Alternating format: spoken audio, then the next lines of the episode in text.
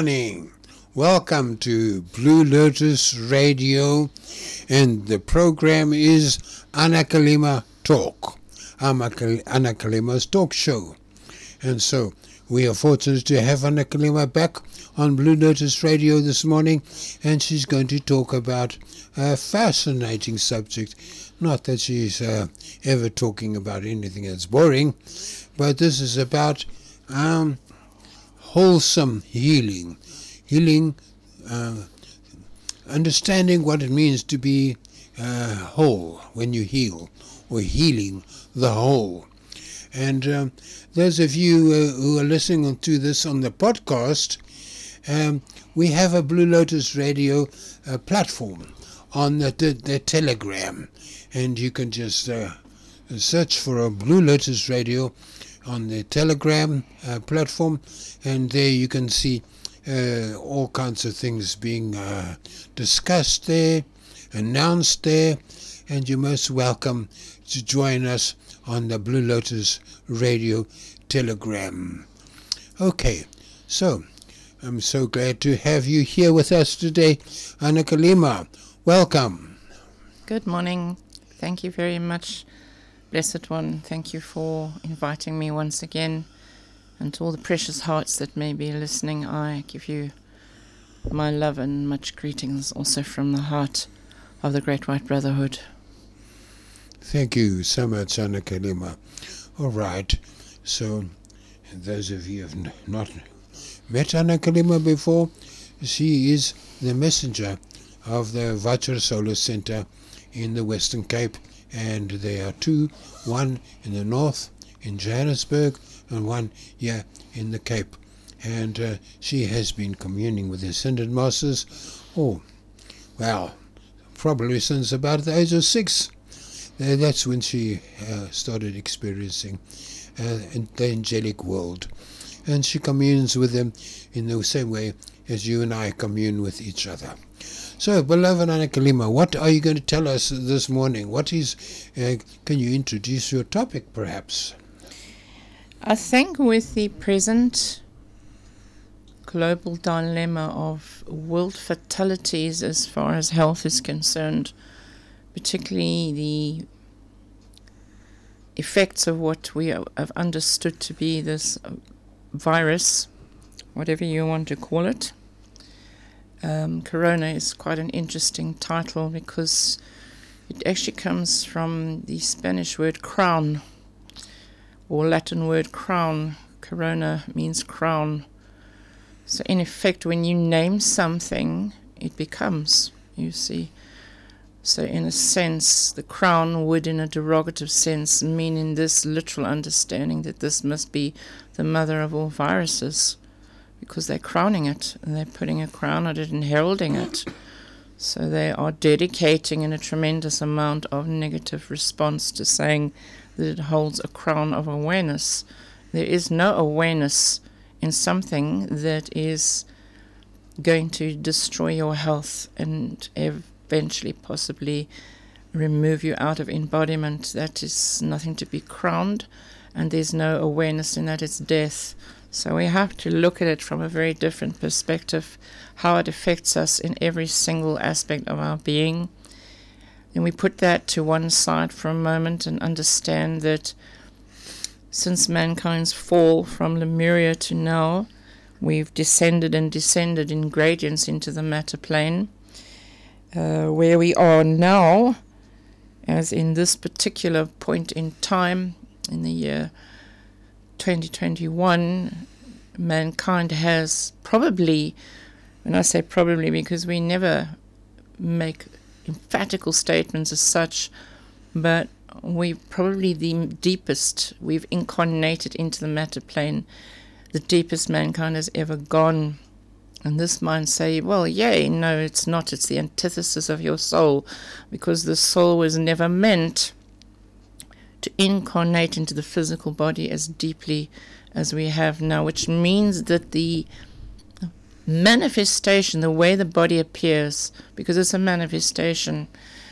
the manifestation of mankind's physical experience in matter has fallen to such a level it is almost calcified, it is almost completely fossilized. Now, if we are speaking of beings that come from freedom, from the heart of God, that live and move and have our being in the spirit of God and the freedom of God, this there's something wrong with this. There's something very wrong where we are in a sense almost entrapped, entombed, like the Egyptian sarcophagi. Um, we're embalmed literally. If you think about the fact that today there is quite literally nothing you can purchase that, from the point of view of our diet that is not laced with sugar. And contrary to what people don't understand, they're embalmed with sugar, not salt. They're embalmed with sugar in Egypt. So sugar does eventually cause a complete atrophying of your entire nervous system and the shutting down of your body. And it eclipses your blood sugar levels and causes all kinds of chaos. And as you've seen in little children that are obviously having just reincarnated more pure than we are, give a little child that's fairly free of these carcinogens, a little bit of sugar in a sweet or something, and they go quite crazy, don't they?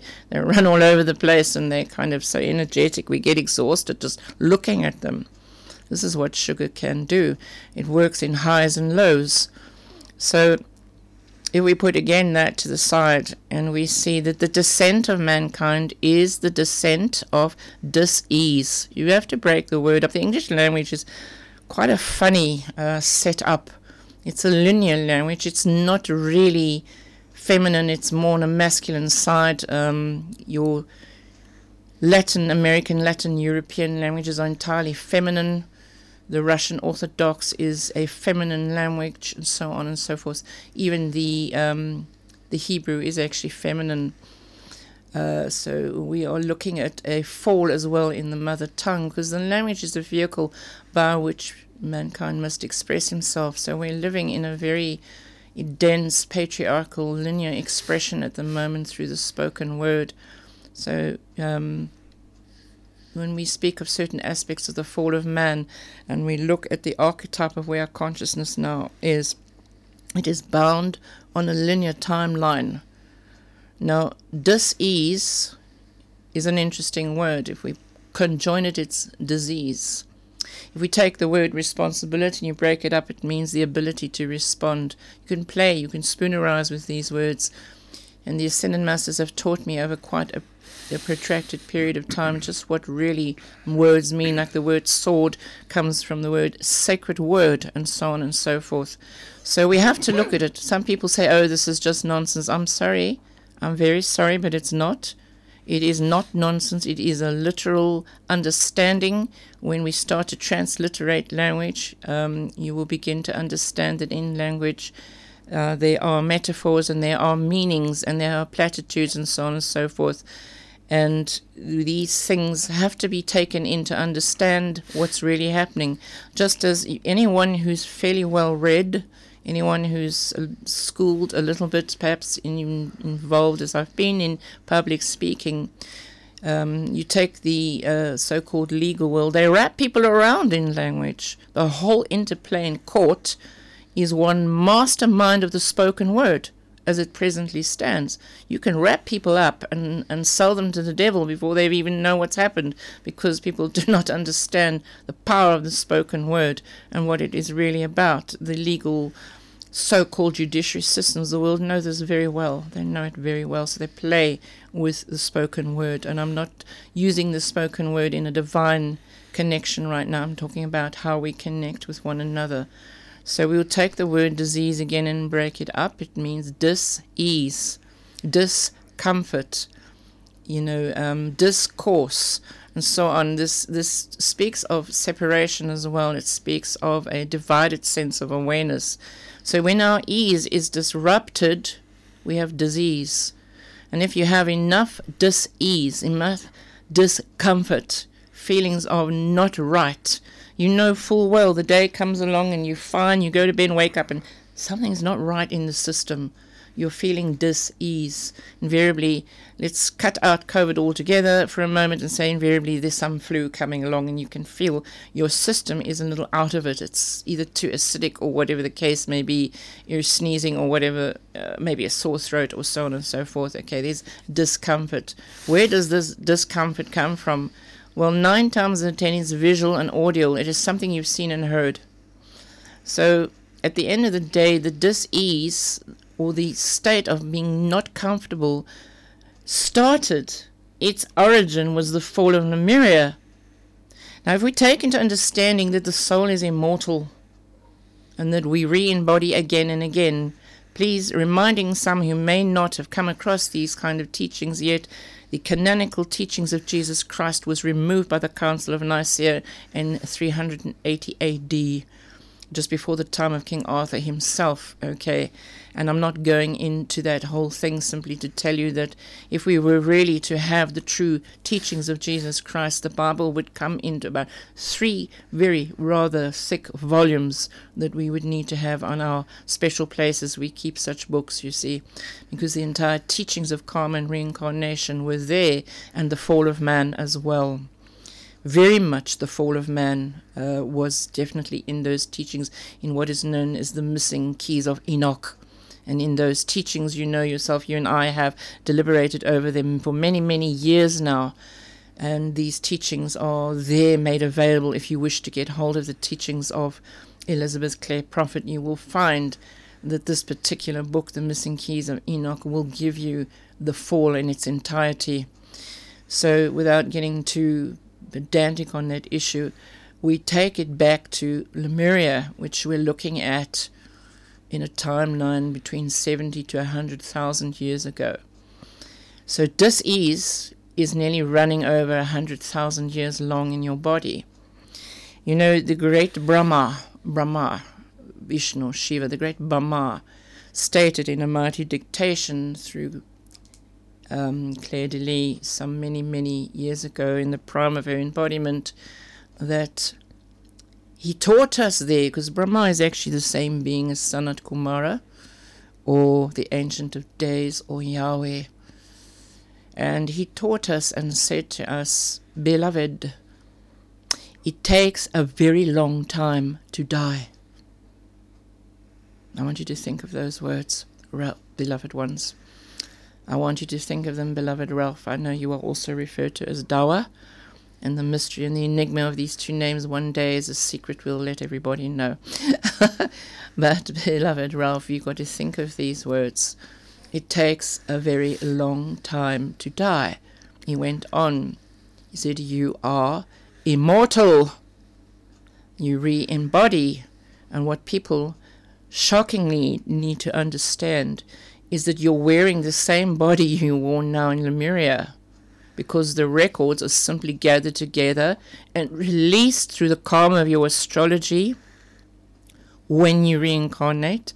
That nine months in the womb takes the karma of astrology and weaves it like a shawl into the very sheaves, the four lower bodies of your consciousness that will take place in the matter plane. And lo and behold, you are born and you live out, say, 75 years. You are born, and there's the karma waiting right within the very atoms and cells and molecules of your being for you, and the descent through the planetary movements, which I know is very much your field, dear one. And so the outplay of karma takes place unique to every single individual in or out of embodiment. So if we go back to what he said it takes a very long time to die, because he was also referring to what some know of as the second death, because he did teach us that ultimately, in the end, we give ourselves the second death. That is another story for another time.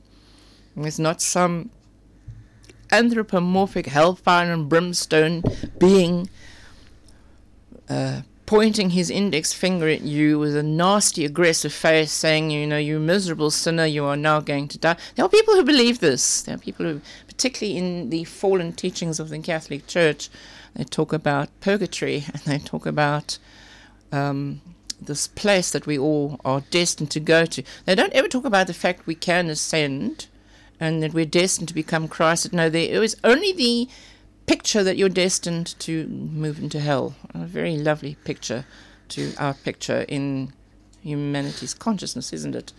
So, if we go back now again to the fall of mankind and we understand that our Father said it takes a very long time to die, you've got to understand the science of the Divine Mother or matter or the materialization of the Omega principle in the matter cosmos as your body is part of that, is part of the mother, always referred to as feminine. The soul, be you man or woman, is referred in the feminine principle because spirit never incarnates as such. The positive aspect of the divine Father, Mother, God, head, the spirit, the power of the Holy Spirit does not incarnate into the matter plane. It interpenetrates into our sheaves instead. It moves into our consciousness instead.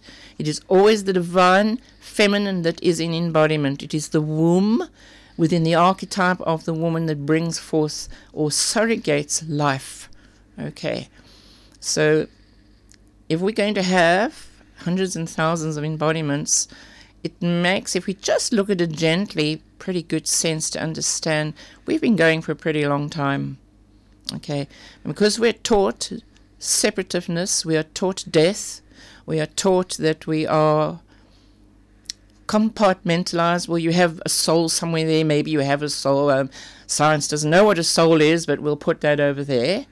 I'm being quite sarcastic now, but bear with me. And you have the compartments of thinking, and then you have apparently a separate compartment to your will, and then you have a separate compartment to your feeling. How are you supposed to gather yourself as being a whole person when you're separated completely? Okay, they teach this as apparently it comes under the title of science. They teach this as a science which is the direct antithesis of the science of the divine feminine, of the mother light, and the matrilineage, the matrilineage line of the omega all the way to our present hour. Okay, because the womb of Omega is the matter plane, it is the physical cosmos, it is the galactic planes. Okay, because we've got to understand this omni being, Alpha and Omega, represented in the great central sun as the nameless one, is beyond our ken as far as form and any kind of dimension we could imagine. Let's not even go there, which is why he said, through his Son Christ Jesus, Unless ye are like a little child, you cannot enter into the kingdom or the consciousness of Almighty God. We have to accept it for what it is because at present that science cannot be delivered to you in the matter plane. The finite brain will not be able to understand it. So, what I'm saying to you is the disease has been with us for centuries and centuries and centuries. And people have this nasty little pet on board called habit. Okay, in psychological terms, it comes under another title. Okay, in the great works of the Bhagavad Gita, it comes under the title that Krishna released of what we call uh, drona. Um, it is sort of like the body elemental that sometimes works with us and sometimes works against us. And drona is very, very open to being persuaded to work against you as well, which is where addiction comes in. Have you not noticed in your life, and anyone who is listening, that sometimes you find yourself doing the very thing you don't want to do? You sometimes find yourself hooked up. For instance, you say, I'm not going to drink coffee anymore. And you walk past the coffee shop and it flattens you on the pavement, and before you know it, you've turned around into the coffee shop and you're sipping your favorite beverage because it comes under this title called habit because it's completely ingrained in your system. Um, these habits that we form form the record of our karma, beloved one. They form the record of our karma. Over lifetimes, the masters teach you that souls, they laugh with much mirth and compassion, say, the souls are identified through their habit. They have a particular habit pattern, one or two very serious habits that they have practiced since the beginning, you see, which is very much linked up to our kind of characteristic and our our, our so-called personality or our personal reality and how we express ourselves in matter. This habit, this creature called habit, is the creature that makes you go back again and again and again and again. Why? Because we, until we awaken in Christ, live in memory only. And memory is your habit. Memory is your habit. It's all we have to refer to, so we think it's okay. I would like to just say before we, we break off with some music, you must understand that in the original fall in Lemuria, what was meant that mankind fell out of Eden. What is Eden? The Garden of Eden is literally the great etheric octaves and the crystal cities of light, where we come from. We fell out of grace from it. Our consciousness, in other words, descended into the physical realms. At that point of the original fall, our consciousness had not descended as far as it is now, because mankind has fallen three times. So we've got to understand that the fall is in gradients. Just as the sinking of Lemuria didn't all happen in one foul swoop, it sunk in levels, just as Atlantis did not just suddenly plunge beneath the oceans. It sunk in levels of time. So, in levels of time, we have descended in gradients into the matter plane. We were cut off from our I am presence in the original fall. Now, anyone who knows the picture of the I am presence and has some understanding of the intermediateship of the Christ consciousness just a little above our head, about four or five feet above our head, and then the out picturing of ourselves in the matter plane. We originally did not require the intermediate of the Christ consciousness because we were there. We were the Christ consciousness. Therefore, we had direct contact with God or Elohim. We had direct contact with the mighty archangelic legions of the great crystal cities of light and the archangelic kingdoms. You see, we had direct telepathic commune. Telepathy is not some, oh, wow, wondrous thing, I want to know how to do it. It is a natural state of being. You are in constant telepathic communion to yourself by your internal dialogue. That's telepathic communion. But it is to you towards yourself. Now, if you can have this full on telepathic conversation with yourself in your head, stands to reason if you raise the light in your temple, you can have it with God too, and the angels and the masters. Mm. As usual, it is great pleasure to talk to you, Anna Kalima. Thank you. And uh, let's have a short break, and then we will continue in this vein.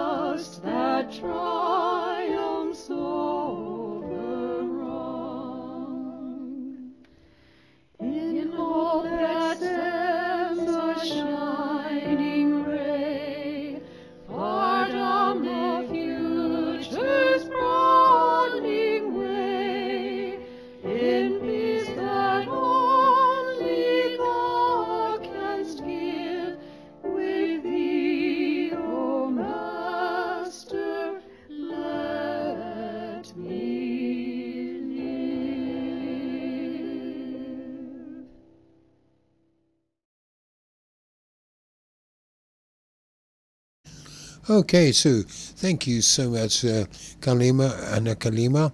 What a wonderful uh, time we're having you with you this morning. Please, brother, I pray, continue. okay, so let's have a look now what this word disease means. What normally happens in the process of evolution and involution to have your soul progress towards transcendence and to always the goal is always to be more than you were yesterday to be better than you were the day before and so on and so forth. God is infinitely merciful and contrary to fallen strategies life is not only about debt and pain it's about evolution it's about the purpose of evolution which is transcendence so the focus at the moment, which seems to be you're just a bad boy, you're a bad dog, you're a bad girl, which has been quite predominant since um, our Lord Jesus Christ, in fact, even before. In fact, I would say this entire civilization that has managed somehow to surface since the fall of Atlantis, you will notice, has been one of nothing but war. If you go back as far as we can in our present so called um, tempered annals uh, of history, we will see that it's nothing but war, which in some sense is accurate, but it doesn't mean that we did not grow and go forward. So, in this point in time, what God does is He puts aside sometimes your karma because He can. The lords of karma, the mighty Elohim, and so on, can hold it in abeyance and say, All right, I want you to evolve. You can pay this portion of energy you have squandered and misused back later. Go forward and multiply. Did not mean go and have 300 children. He meant go forward and multiply the light, the 144,000 points of light within your own system, so that ye become even so as I am which is living sons, and we do not refer to gender here as is most misappropriated today. We refer to the very light of the cosmic sun, the central sun itself, because that is your destiny, is to become a living sun or divine sphere of absolute infinite cosmic light that you may eventually light up a whole world for people, even as we have that understanding with Helios and Vesta, who light up not only planetary bodies, but the entire universal system as we understand it. People seem to think that light is some mysterious manifestation that is there, and they're just lights in the heaven, and they're just stars. Well, they are beings. For every star you see, there's a consciousness behind it. For every planet you see, there is consciousness involved in it, as you well know in your teachings of astronomy and astrology. So we have to understand that if we've been able to put off paying certain karmas, we're going to have to pay them back at some stage. Now, this is all very good and well, but lo and behold, and what does mankind do? He falls again and again, you see. At the time of Moses, we did fall and we fell twice. And very harshly, very hard. Okay, so that fall is for another time in another conversation. I'm not focusing on the fall of man here. All I need you to understand is that where people get very um, upset and indignant, whether they like it or not, we've all been involved in the fall. If we were not, we would be ascended by now. If we had not, you know, if we could have overcome it, we would have ascended. We're still involved in dealing with our own particular karmas, plus the part we played in the fall of mankind, whether it was to a lesser or greater degree, is irrelevant. We were there, you see. Now, this comes back to the, the, the, the vision of wholeness. You cannot separate your soul from your source. You can't separate your being from the heart of God. It is absolutely impossible. You will cease to exist instantaneously. Therefore, without your source, you are nothing and your source is the Christ light. When we diminish the Christ light in our consciousness, when we flatly refuse to acknowledge our divinity, we start to die slowly, but surely the body starts to die. It's the same as if you rather thoughtlessly really like a certain plant and you don't remove it from the ground properly and you inadvertently or whatever manage to sever the taproot, that plant will die. Even when you replant it, it will die because you've cut it off from its source. So the taproot of the soul is divine. If we're going to be cut off from our source, we can't live. The plant eventually droops over and it cannot even sustain itself because it has been removed from its source. These these rivers and things that man turns into dams and, and man made little rivers and so on. When you cut these rivers off and these dams off from their source, the water dies. It eventually stagnates and dies. It doesn't flow properly and it dies because it's been cut off from its photonic source, from the source of the, the sun, the light of the sun, which is its source. You can say, well, the sunlight is shining into the water. It's been cut off from its source. You've got to understand that. If you take the, bo- the, the baby out of the womb and cut it from the umbilicus before it's ready to be born, the baby will die. Because the source of the nutrients in the placenta and in the womb is the source of that body that's busy being formed and unfolding. And there's a precise moment when the womb will eject it, and therefore it will, by the source of the Son of God in the Christ consciousness, continue to maintain its life force through the power of the Holy Spirit at the moment of birth. Because the physical umbilicus is transferred into the spiritual umbilicus, which is the breath of God and the crystal cord over your crown chakra, moving in through the brain, past the eye, the throat, and into the heart. It is your divine umbilicus, if you like. And that is only severed at death. That is only severed when you make the transition. So we must always be connected to that. However, consciously, in other words, you can have the same conversation with God that you have with yourself in some argument you're having inwardly. We have lost that touch. We cannot be in touch with God anymore. The veil has been drawn across our faith, our face, sorry, because, and yes, and across our faith, because we have not come to the party. We have turned our back on God. We have seen that the waywardness of our fellow brethren is just okay. It's all right. It's okay. And we begin to art picture this and we think it's very cool and we think it's very funny. But at the end of the day, you are actually severing your light source off your own individual light source. And what happens, dear one, is disease enters in. Now, disease is only finally outpictured in the physical body, it does not begin there. This is where medical science is so corrupt. And this is where they fall apart, and this is why they cannot heal certain things. And they will tell you, we do not know how this works. We do not know why that happens. We have not discovered this yet or that yet. Why? Because they are presuming that disease is a physical entity only. It's the final stage of the disease. Disease starts much higher in the lower etheric body or the intellect or the mental body. It starts there. The, the astral and mental envelopes, the etheric, the lower etheric. I must make this clear. There is a difference between the lower and the higher etheric. The higher etheric is the I am that I am. It is your higher self in the glory of your God consciousness that is, in truth has never descended into matter. It is that part of you wherein your blueprint, that where you were created in the beginning, is sealed. And you are sent forth from that blueprint, and you start with the lower etheric body, the mental body, the astral body, and the physical body. All right? And the physical envelope. So, therefore, what are we referring to? We're referring to what people purportedly imagine is their mind. Now, the mind, in most people, they believe is in their head. Your mind is a lens. The mind of God is a lens. And in fact, the mind of God is the all seeing eye of God in mighty Cyclopea. The great central sun, in many respects, is really a mighty, mighty eye of God. The all seeing eye of God is the great central sun. Okay? And this vision that we have holds the immaculate concept of who we are, it holds the blueprint of who we are in the mental body, we don't have access to that vision. In the mental body, we are only dealing with the intellect, which over a period of time has become the ego.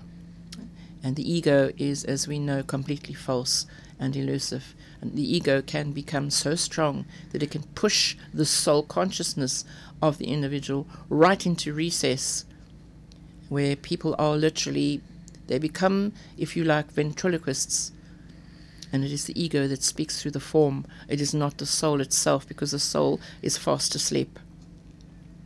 That is where disease ensues. It ensues in the mind, What you focus on, as Gautama Buddha taught, you become. Where your thoughts are predominant, you become. Your pet subjects, you become, because you focus on them. And far more than you possibly imagine you ever did. You focus on them. And this is where habit comes in, you see. So it becomes a habit to focus on in something, whatever, on a certain way. When we focus on error, this is what the masters teach. And this, of course, is a sensitive subject because um, people don't like to be told they are in error. None of us do. But we have to face the fact that often we are. When you focus on erroneous ways, when you focus on things that are not of the light and are not positive, by osmosis, you're going to practice it in your own temple. You're going to become what you're focusing on. This is why teenagers are so vulnerable because they are m- literally entering into the point where the lens of the mind starts to expand and starts to actually function independently of the mother, okay, in the astral body, because there's a merging of the astral and the etheric forces. There's a merging there, and when those two forces are too collapsed into one another, it becomes a pathology. The masters teach that the astral body, when it merges too closely to the physical body, you become very sick and you can die. And in fact, today it is of such a, a diseased state, it's very difficult to extract the astral body out of the physical because it's almost fused, it's almost become one. And this is where sclerosis comes in too is when you become the living, moving expression of your emotions. And if those emotions and feelings are in error, you are a living and walking ex- expression of your error, and you don't know the difference. Why? Because your consciousness, which is sealed for the time being in the mental body, is not our picturing the Christ consciousness, which is perfection, which is geometrical perfection. So we keep, I always like to refer, refer to the story of the little dog. runs around barking, barking, snapping at his own tail, and then he collapses in a heap because he can never reach his tail. Can we ever reach the tail end of who we are? No, we don't know who we are, where we've come from, because there's something missing. There's something missing, blessed Ralph. There's something missing, and that is the Christ consciousness. It is the interconnecting dots, it is the divine impetus that gives life, true life, to thought. Jesus said, If ye have me not in ye, ye have nothing. I am come that ye might have life and that more abundantly manifest. So unless we can outpicture, in other words, in the physical body, in the in the world of form, if we can outpicture the Christ consciousness, we're not going to do very well. We will outpicture imperfection. And when you outpicture imperfection, you become ill. The body cannot cope with it because the body, originally in the great Manus, like Vaivasvata Manu, who is the great progenitor of this particular fourth and fifth root race, this great Manu being, holds that archetype, the hominid archetype of man in his form, so that we can at least be in embodiment. Otherwise, the form itself, you know, in the teachings of Dr. Rudolf Steiner, he made this very clear that eventually there will become a time when the body will start to outpicture or manifest the tremendous default in consciousness, and the, and the body itself will become misshapen. Diseases will manifest, and all sorts of terrible things will take place because the incarnating processes of the mental body will manifest down through the astral body and then finally become physical, finally manifest either within the organ itself or protruding out onto the physical body because we know in true um, spiritual science that the skin is a second kidney and the kidneys are connected to your feelings and your emotions. And when those emotions are disturbed, you have skin eruption. You have tremendous skin eruption. Why do teenagers have skin eruption?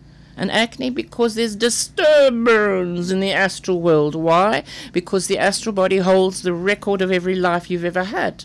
Therefore, if in this embodiment certain records are up for transmutation, you need to clear them and pay them, they already start erupting through the skin at what is called puberty or the teenage years, which indicates that there are emotional imbalances there, which the body cannot cope, so it throws it out, it throws it off. It keeps throwing it off into the physical organ. Your skin is an organ, so it throws it off into the physical organ.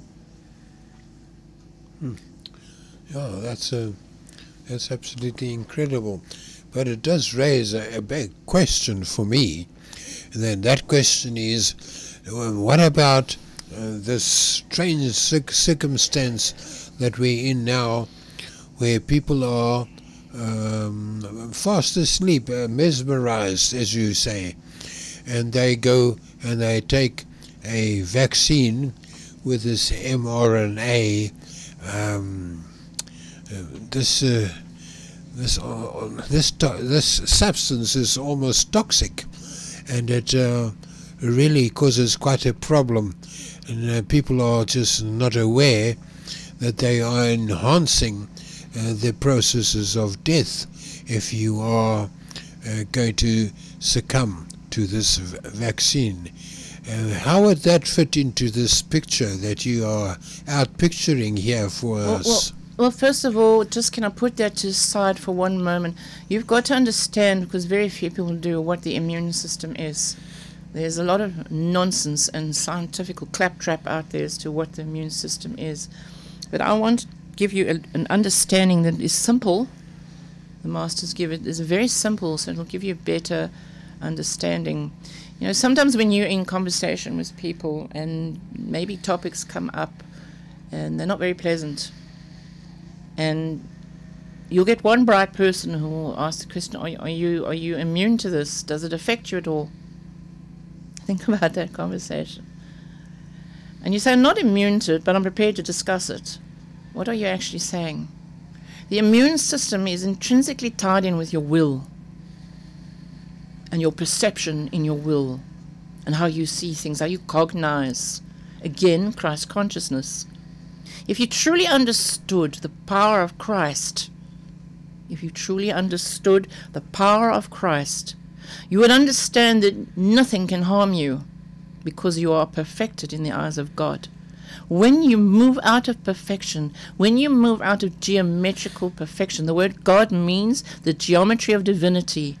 When you move out of the perfection of the geometry of your own divinity, you are vulnerable to imperfection.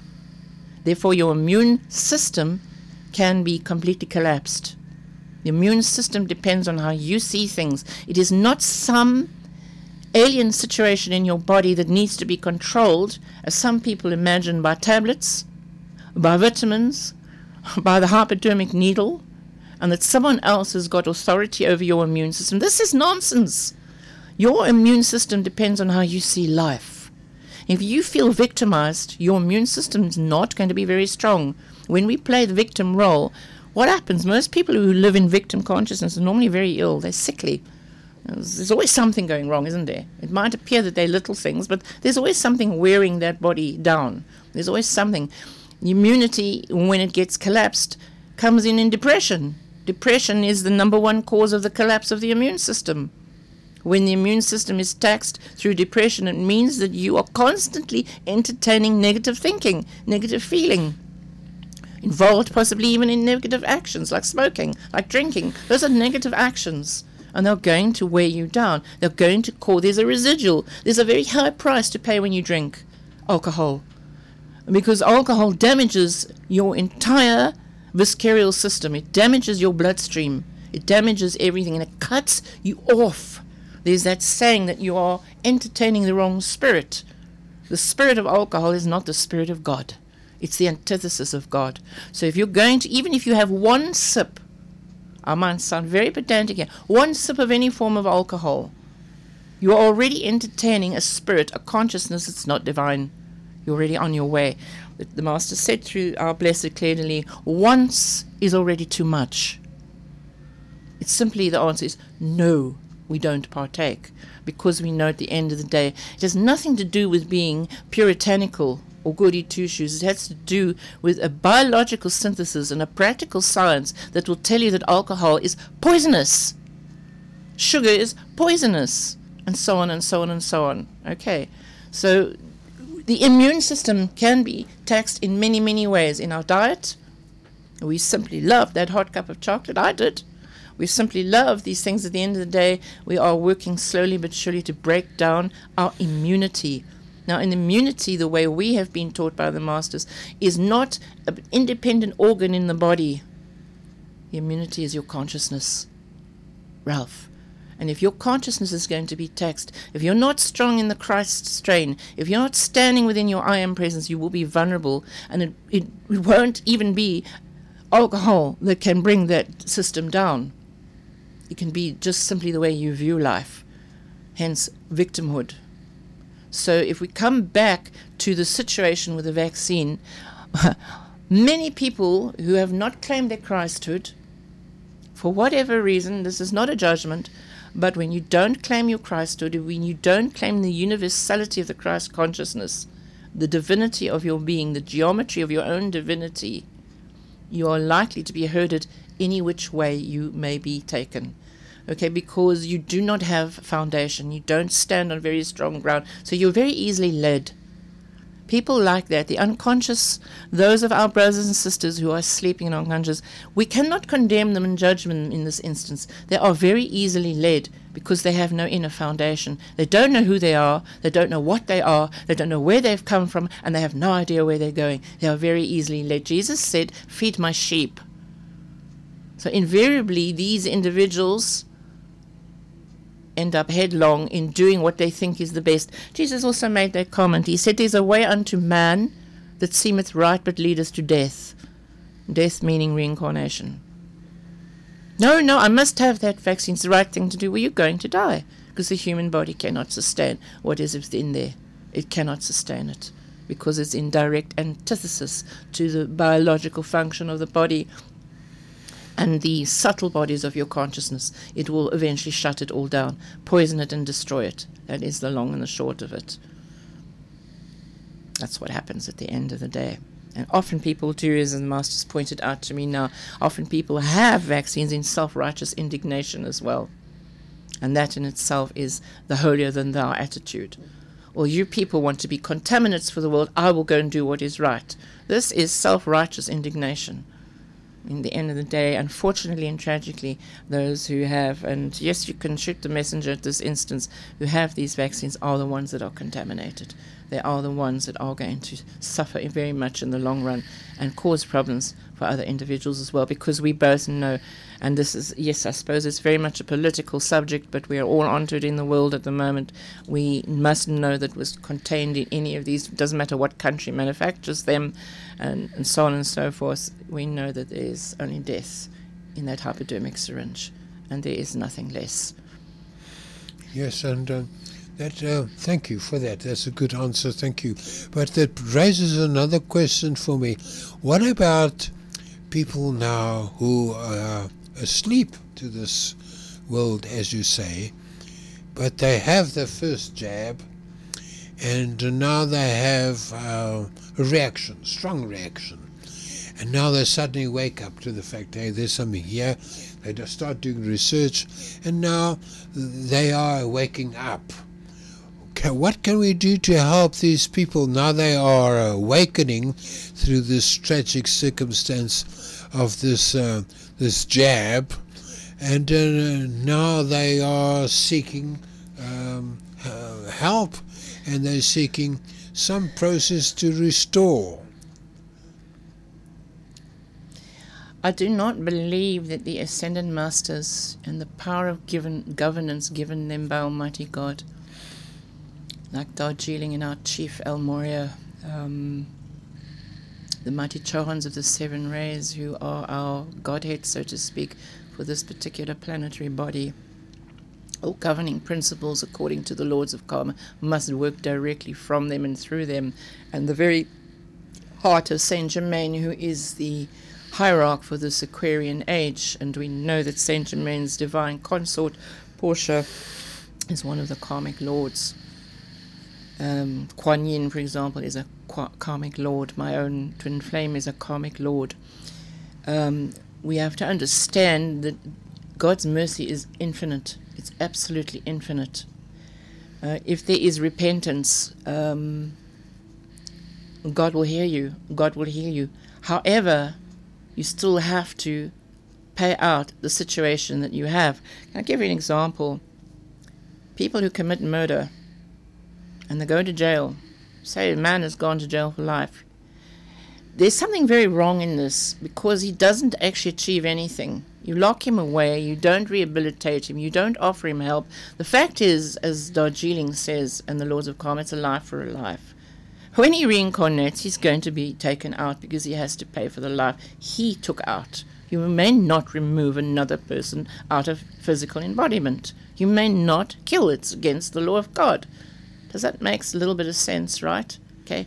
So unfortunately, with the vaccine, you're going to have to bear the consequences of your choice. However, there is many ways you can be helped.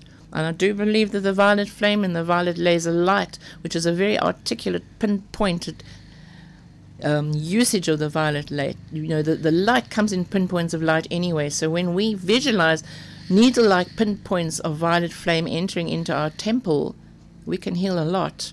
And I believe the violet flame can act very similar to the substance called silica. You know, you take silica and it expunges stuff out of the body. I believe that on, on a homeopathic level, if people took silica, it may very well help to um, expunge these tiny nanoparticles of, of metal that are in this uh, vaccine. We've seen pictures of, of people who've had the vaccine and they've put a magnet on their arm and the magnet sticks to your flesh. I mean, in the name of God, what is in there? Do you understand? Somehow, that kind of technology, which is obviously mechanized. The whole principle here, which sadly we look at is fallen, is that there is this leading towards causing a mechanized consciousness in mankind. In other words, to remove him from his Godhead. This is the sinister plot in this age we are facing, is to turn man into a machine, to turn man into part sort of computerized um, part man, part machine. It's it's called mechanization man, mechanization consciousness. Okay, where you then use the mechanized consciousness of the fallen Nephilim instead of the Christ consciousness. Uh, you must choose. That's what El Morya says. Whom do you serve? Christ or man? There are souls out there who think they can serve Christ and man together, or it's referred to by the ascended as, uh, as Mammon and God and get away with it. You can't. You have to make a choice. You either serve Christ and walk in the principle of Christ or the Buddhic principle of the divine Tathagata Gautama Buddha, Lord of the earth, or you must walk the way of man and suffer the consequences. I do not believe God will leave us in a situation and these souls in a situation where there is no help for them. I actually know of one particular case um, in Johannesburg now with our, our blessed brother up there who's involved in healing up there, and he is involved with an individual who's actually going through this right now. And this individual is very distraught and does not know what to do and how can the healing take place and will the life be a state of damnation? What will happen? I believe there are many ways of counteracting this because if they weren't, then God is not. Ralph, then God is not. It's simply as that. There are many things people do in a state of unconsciousness which we really regret, do we not? Why did I ever do that? You see. And and God will heal you from that. But it doesn't mean he'll take it away. You will have to pay. Invariably you will have to forfeit your embodiment so that you can come back again and redo things so that you don't allow this kind of alienation taking place in your system. Because the whole thing comes right back to the beginning of wholeness we are a whole being. So, this kind of vaccine will not just affect your physical body. It's going to affect the astral body. It's going to affect the lower etheric body, the mental body. It's going to affect your manifestation in matter. And it certainly isn't going to be positive. It's going to be quite detractive and probably to your tragic demise. You see. So, we've just got to look at the fact that we are dealing with a, a massive archangelic Kasavak here of trying to save souls who are going to make transition in not such a comfortable way. And unfortunately, it's the lesson they are going to have to learn. Yes, okay, that's um, fine. But it actually means what you're saying is that uh, they will carry the consequences of that particular um, injection right into the very next embodiment. Yes. There has to be some kind of outplaying uh, of that. Uh, of that alteration or the attempted alteration of your DNA. I know the mRNA doesn't penetrate all the way to the nucleus of the cell, but it approaches it. It's attempting, and there's other substances together there that are attempting to bring about a, some kind of change in the DNA, and um, this is going to bring be brought forward in the next life, and there's going to be some kind of consequence of this. Yes, if I can use chemotherapy as an, an example that the Ascendant Masters teach, aggressive, not really progressive, they call it progressive, but it's very aggressive chemotherapy. I know with what my blessed late mother endured. Um, can you imagine it that she's in a sealed ward? And the nurse that gives you the capsule comes in wearing a hazard suit with this capsule on a plate, and they are gloved as well, looking like someone that stepped off the moon. And they pick up this capsule in a pair of tweezers or pliers or something, and they put it in your mouth, you see, and then they remove themselves from the room. Now, if the nurse has to dress in a Hazor suit, Hazor, Hazor suit, looking like a spaceman, to deliver you something you're going to swallow into your body? I'm sorry, I'll leave it open. Now, the masters say, unfortunately, a lot of souls who, by means of ignorance, in other words, you choose to ignore, by means of ignorance, make the transition because of chemotherapy. I mean, chemotherapy kills you in the end. You see. You pay the consequence in your next life. It does filter out into the next life quite strongly.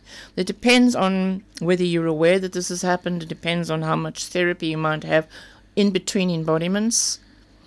Beloved Jesus has very special clinics, if you like, above Jerusalem. He has retreats there um, in the um, resuscitation temples there, where people who die from or make transition from tremendous trauma, usually disease or very violent car accidents and so on, need to be given this calming resuscitation ray to heal them just so they can deal with the fact because a lot of people do not accept they've died. They still think they're alive. You pass in a terrible accident, you wake up and you think that you're still okay and and there's no reason why you shouldn't. It's quite natural, isn't it? Because death is actually not real when you wake up and, and because it's not real. I, I didn't have that accident. I didn't die. I'm sorry you did and they open the records and they show you there's your family and there's everything. You have been expelled from your body. And these people go through terrible catharsis and crisis because they cannot deal with the fact they're no longer in embodiment.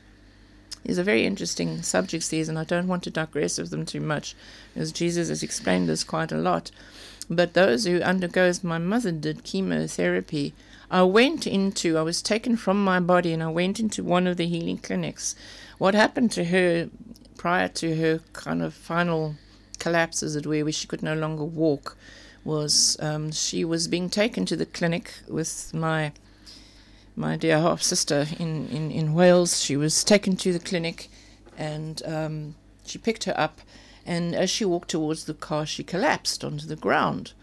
And the thigh bone had broken clean in half because she had bone cancer, you see.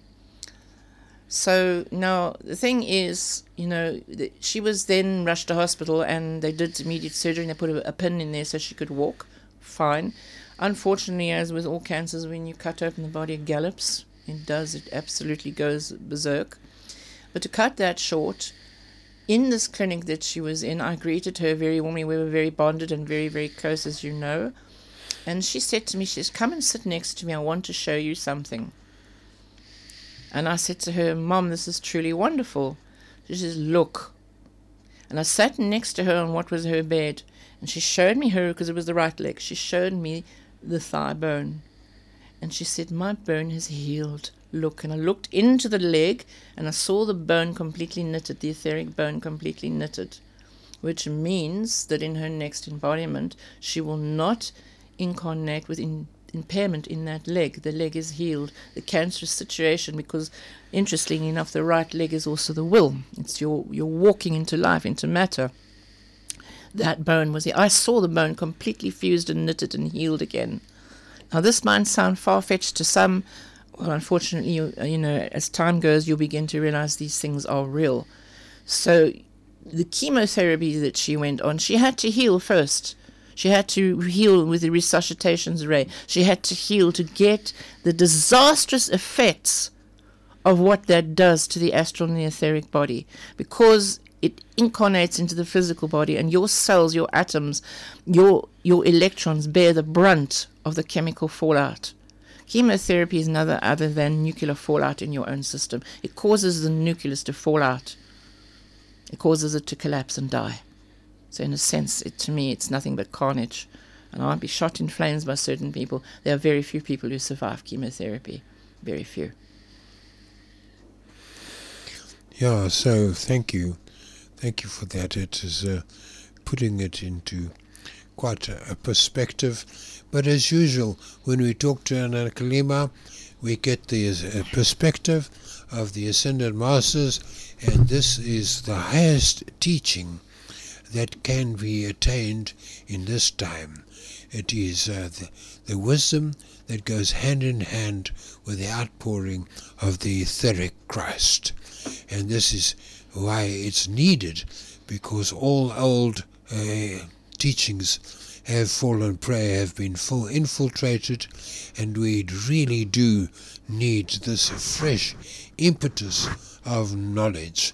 And uh, before we continue our talk now with Anna Kalima, let's uh, let's uh, have a song about the freedom flame.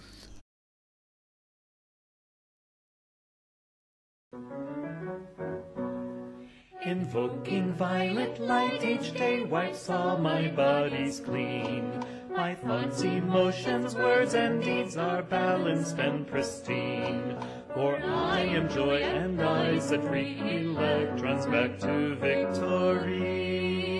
I am the freedom flame. I blaze transmuting trails of fire through bodies, souls, and minds. I spin, I spin, I spin, I spin.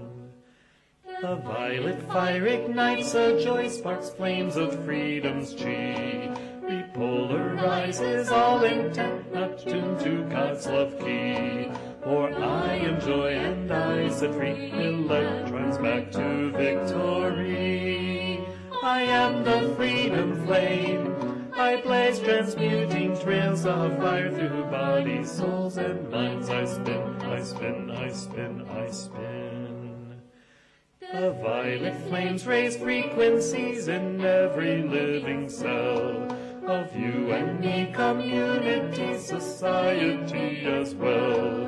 For I am joy and I set free electrons back to victory. I am the freedom flame. I blaze transmuting trails of fire through bodies, souls, and minds. I spin, I spin, I spin, I spin. The alchemy of violet fire transforms our lives and plans. His science lightens up the soul, enjoy this cosmic dance. For I am joy and I set free electrons back to victory. I am the freedom flame.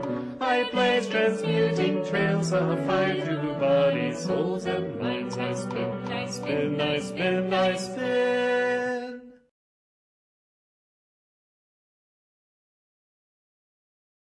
Right, so we back here.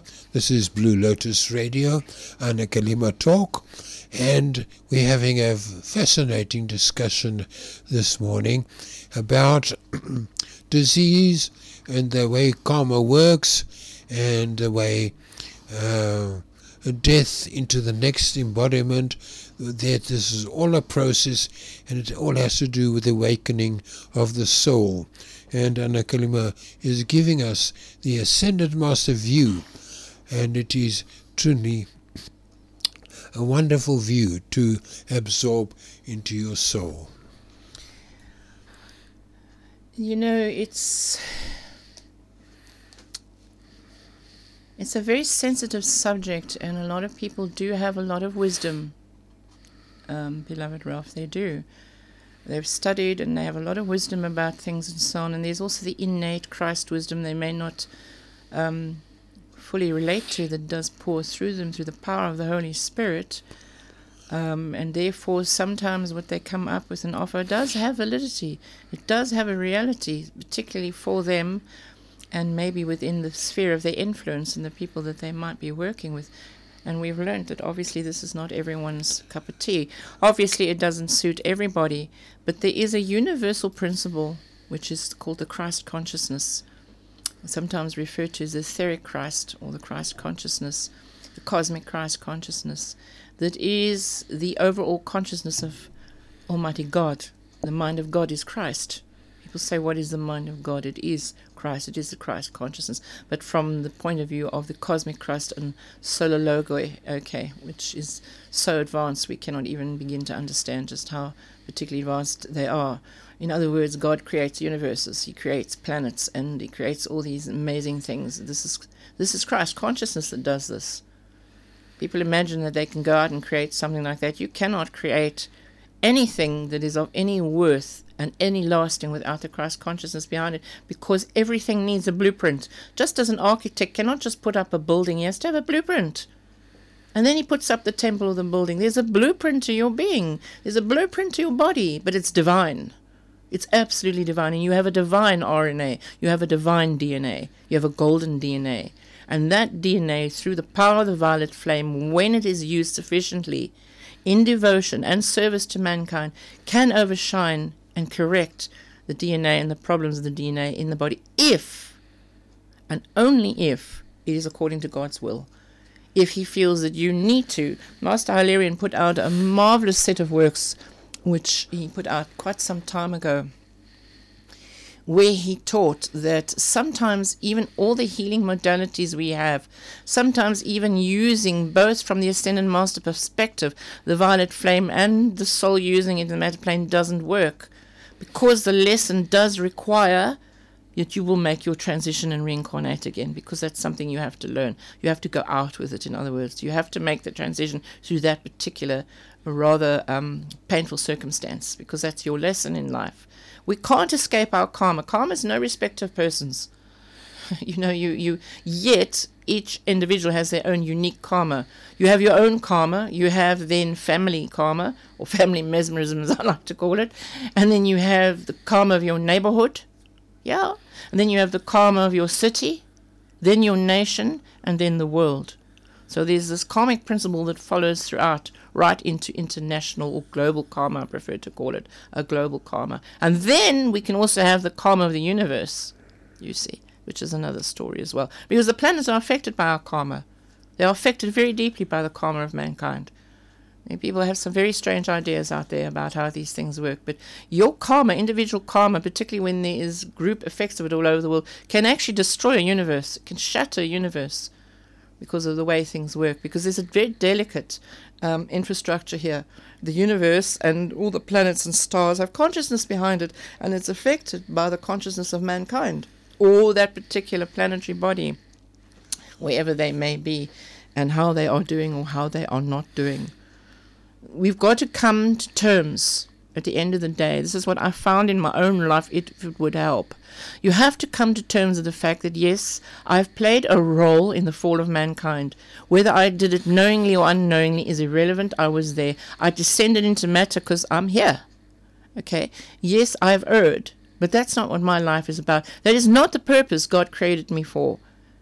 Do you not think, blessed listeners, that if God created you in all his profundity and wisdom, he did not know you would not err? Of course he knew. Because we the masters talk about the earth is the little footstool kingdom of God. This is a schoolroom.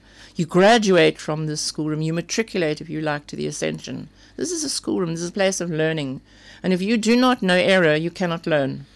If you do not know absolute agonizing sorrow, how will you know how to love? If you have not expressed hatred, how will you know how to redeem into love?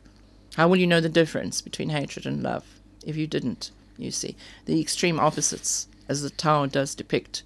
So we are meant to experience these things, but we're not meant to dabble in them. We're not meant to stay in them. We are meant to see just how deflective some of these energetic responses can be, and that it doesn't um, point to our purpose. It doesn't give us opportunity to expand. Consciousness is a sun. The divine consciousness of the Christ is a sun. And the sun expands and expands. The, the great central sun keeps expanding and expanding. It's not one size for the rest of eternity. This planet, there are some very, very amazing physicists who have, blink, blink, discovered that the Earth is growing, that the Earth is expanding. It's bigger than it was. 100 years ago or 200 years ago or at the time of Christ or wherever these magnificent telescopes and things that they use and so on that they have that they can actually measure this in quantum reality. They can measure that the earth is expanding. So by reasonable terms as we are the miniature earth we are the microcosm we are the earth earthy consciousness not your body consciousness expands. It becomes bigger and bigger. It dilates, if you like, and becomes bigger and bigger and bigger and bigger to become a living sun. So there's no end to that opportunity of just how you can grow, just how you can transcend.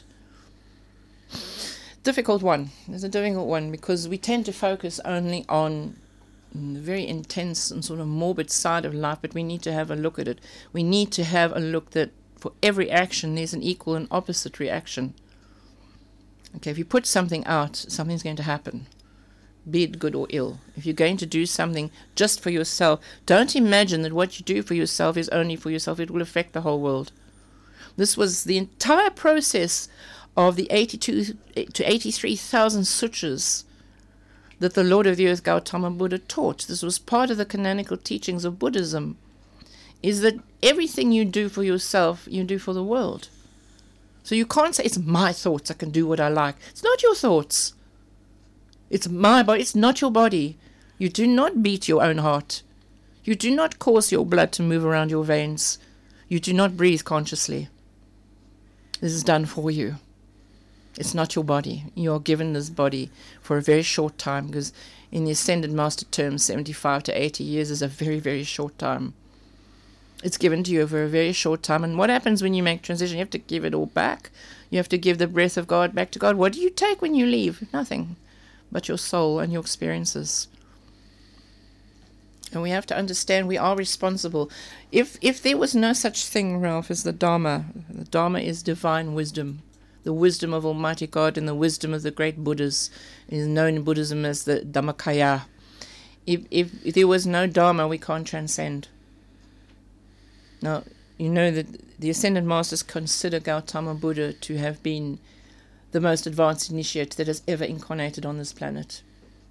Okay, so if we take the, the mighty teachings that he brought us, okay, we've got to understand that that teaching, all those teachings, those hidden teachings, those deeply occult or hidden teachings, were for when you reach a certain point when you become very advanced and then you understand that everything you think and say and do affects the whole, because we are all one. There's only one body of mankind. There might be now, let's say there's 8 billion people on the planet. There's still only one body of mankind on the, on the planet, which is archetyped into the male and female, the Alpha and Omega principle. There's only one God. There's only one Christ. But we partake in Christ consciousness as a brotherhood in a fraternity above and below in at Christ consciousness millions and billions of souls zillions of souls. There's only one body of mankind. What you do to yourself will affect other people. How you think how you feel how you operate your life will affect in a ripple effect through your consciousness the entire world. This is why the ascension is regarded so highly why is it regarded so highly? Because every human being that ascends, that light of the ascension is received in the earth and benefits the whole of mankind.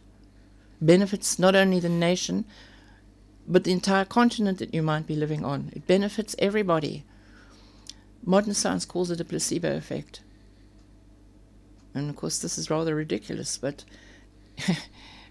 I'm sure you've heard of that story, which they did many, many, many years ago, the, of the potato effect, of the little island that was fairly populated with a lot of monkeys. And a set of scientists only went to one portion of the island. They taught the monkeys to wash their potatoes before they ate them. After doing research and going around the island, they found within a matter of three to six months, every monkey on the island was washing its potatoes. Uh, how do you do that? How do you get that out? How do you work that out? This is called what? The placebo consciousness. In other words, they all there's only really one monkey on that island. There's only one consciousness that um, predicts the, the monkey, the primate consciousness. It works through it. Well, in this process, Christ works through us all. Christ works in the mystical body of God or the multiplication of God's body is this process of there's only one God and only one body. Therefore, that island, every monkey was washing the potatoes to eat them, the simply showing a few. So, if we simply show a few how to live with the process of Christ and we can really affect them with it, hopefully we can get the whole world to work with Christ. And then someone will say, well, yes, then why doesn't it happen?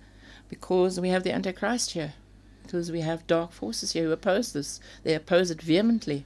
They don't want mankind to wake up. They don't want mankind to ascend because the planet will ascend and where will they live? What will they live off? They are parasites. What will they live off? What does the Antichrist live off? Because it doesn't have its own source. It cut itself off from its source in the fall. Do you understand?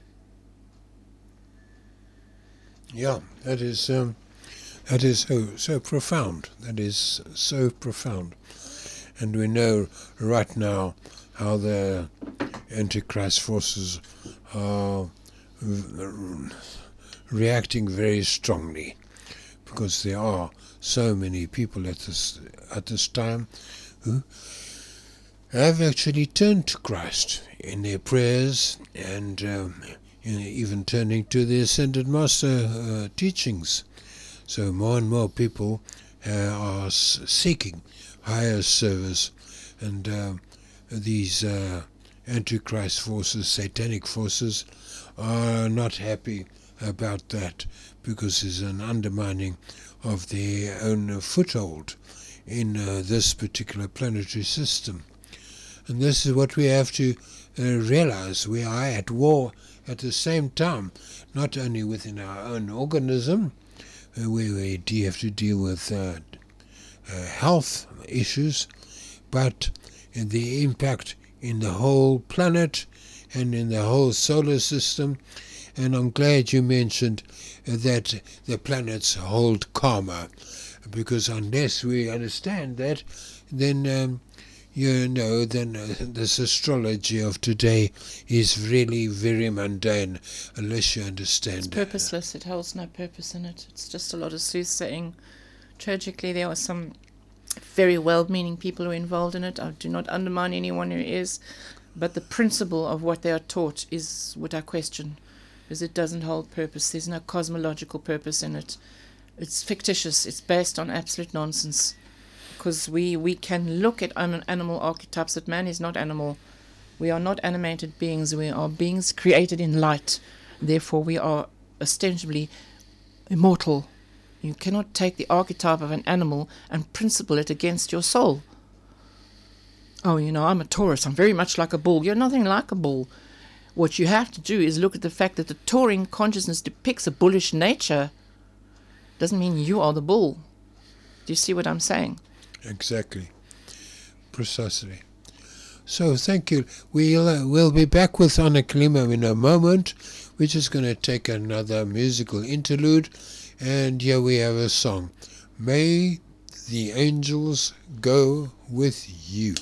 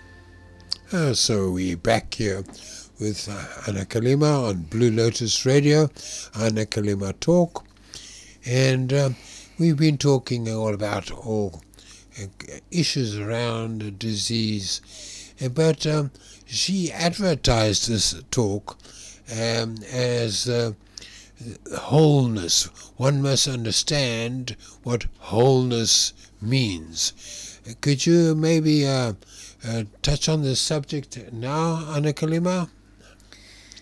We go back to what I originally tried to direct the conversation towards is that we are not just a physical body.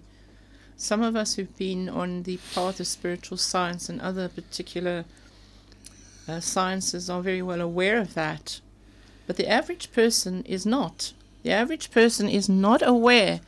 They think that the body is the sum total, that the humours in the body, in the blood and tissue, organs and so on, is the sum total of it. And they do not understand their own anatomy because science has reduced them to being nothing but a body.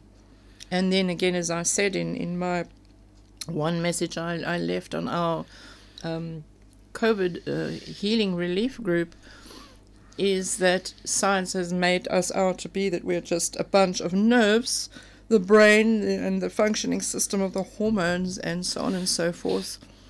But the soul doesn't come into existence because they can't empirically prove that your soul exists. So, therefore, as far as science or medicine is concerned, you don't have a soul, you're just a body. Where does this leave people? Because when you go to hospital, you are healed as a body. I once got into conversation with a very nice lady who subsequently left actually before COVID began. She was assisting in one of our little pharmacies here. She'd come back from Australia and done her pharmaceutical training, a very, very special soul. And um, I mentioned something to her. I was, because, you know, you get into conversations with people you like in shops and so on. And there's the health section in the shop, which I'm always attending to this pharmacy. I go to the health section, which she ran. And she then turned around and said to me one day in conversation, uh, dear one, she said, No, but you must understand, having come straight from medical school myself, particularly that of um, medicine, the doctors today are most deliberately trained to view you as a body only. You are not a soul, you are a body with a set of complications. They are not interested in your soul, they are only interested in the fact that something in the body is not functioning. It's very much like a computer science. Okay, there's no soul involved. Mr. or Mrs., man or woman, the soul that is sitting in front of the doctor, be it a man or woman, doesn't exist. You are just a functioning organism, and they are trained to medically treat you as a functioning organism. Gone are the days when the doctors really cared for their patients and saw the soul instead of just the body. You know, Padre Pio in his time in Giovanni Rotondo in Italy, where he founded that massive hospital, gave on its um, opening day the, all the doctors and nurses who had finally registered and who were going to practice there. Um, he gave a talk, this great and magnificent saint who is ascended. And he turned around and said to them, Just remember one thing. And he waved his precious hand up. He slid the stigmata, he wore those gloves. And he said, Medicine is not the be end and be all of healing. The soul of man must be healed before the body can heal, or you are wasting your time. More or less in those words. So now, if we don't cognize, I'm using him as a prime example, if we don't cognize that there is soul, that you are a soul, you're not just a personality. What does the word personality means? It means personal reality. The personal reality comes from all the life experiences you've had. So is that all you are? You're just experience. That's all you are, a bunch of experiences. Because when you say my personality means you're saying my bunch of experiences is all I am. You're not that. You're a soul that has those experiences. And your soul is in affliction. Otherwise, you wouldn't have karma. If your soul wasn't in affliction, why, you'd be standing next to Padre Pio now as an ascended being. But our soul is afflicted. Our soul is at war. Our soul is wounded. And the soul wound eventually precipitates down and ends up in the physical body. So the soul wound is what we need to have a look at. The soul wound, the departure from God, as the masters are, they will not be moved on this. When we departed from God consciousness in the fall of Lemuria, then, then disease began. Not now, not in this civilization. Disease has been with us since then. We entered into a state of dis-ease because we fell from grace. And the ensuing results are what we have today, inculcating, of course, the man fell again and again at the time of the great Exodus in Moses. Okay, Egypt is always in the Ascended Master teachings, not really physically Egypt itself as such, but Egypt represents gross materiality. It, it represents the gross, gross, gross, heavy, heavy, heavy material mechanized consciousness of mankind today. We use it as a title when we say Egypt. That's really what we mean, what what the Ascended Masters mean anyway. So when we refer to our fall in Egypt, I mean we fell into materialization. We fell into materialization. You see, we became very materialized. We we became uh, very very intense. The great um, Moses, who is now Lord Ling, um, you know that he came through in a diamond stream on Sunday, stated very clearly that the material plane is highly highly addictive, and it takes the strongest of souls, the bravest of souls, to overcome these addictions. Because it's not just drugs and that many people and our teenagers are hooked up in drugs. There are other addictions that in many ways are far worse because they come over millennium. You can even be addicted to the way you present yourself to people. This is ego persona. Addicted to the way you dress, addicted to the things that you say because you think they sound very clever, so you keep saying them and you repeat them and you repeat them, and you are sowing in your little garden some really monstrous weeds, you see, that have to come out at the end of the day, otherwise, it will choke the garden to death. So we have to just be aware that consciousness in the soul is not the same as the mental etheric body the mental body, your intellect, the processes of the intellect, or the faculty of reason. This too has fallen. The faculty of reason in mankind has fallen. Why? Because it's been it's busy being welded to a machine. The intellect is busy being welded into artificial intelligence. And we know well the scenario there. Mechanized man. This is why they pushed the concept of these devices far too early. And the great um, Bodhidharma or Lanello, who's in a great ascendant being now, stated very clearly towards the end of his embodiment and when he ascended, in fact, informed, as far as he was concerned, El Morya in a conversation where he said they did this deliberately. They most deliberately brought in the technological age now because they knew mankind is emotionally backward, that mankind is not sufficiently mature in his soul to deal with technology and to deal with it and use it as a tool of advancement rather than a weapon. So, what could be a great advancement for mankind is now being used as a weapon, which is to mechanize your consciousness through the lower mental body. This might sound like something like science fiction to others, it's a divine reality. Hmm. Thank you. Yes, that's um, that's uh, very thought provoking indeed. And so um, the healing process uh, must start already within the soul for it to be true healing.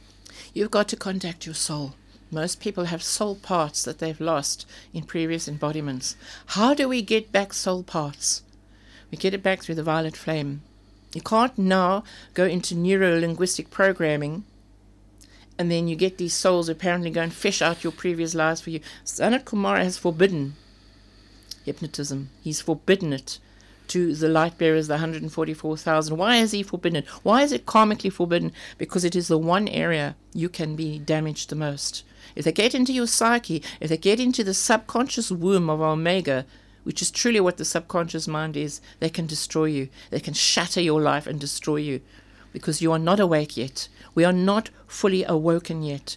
Therefore, we have no means by which we can overcome such interference. So the soul has to be healed, and we heal it through the love of the ascended masters. We heal it through the master mind, which is Christ, the divine mind, the super divine cosmic consciousness of the cosmic Christ, which sets mankind free and sets that mental body free. When you have that divine blueprint of the cosmic Christ consciousness in the Buddhic realm, you can heal everything and anything. You can heal the soul and its afflictions.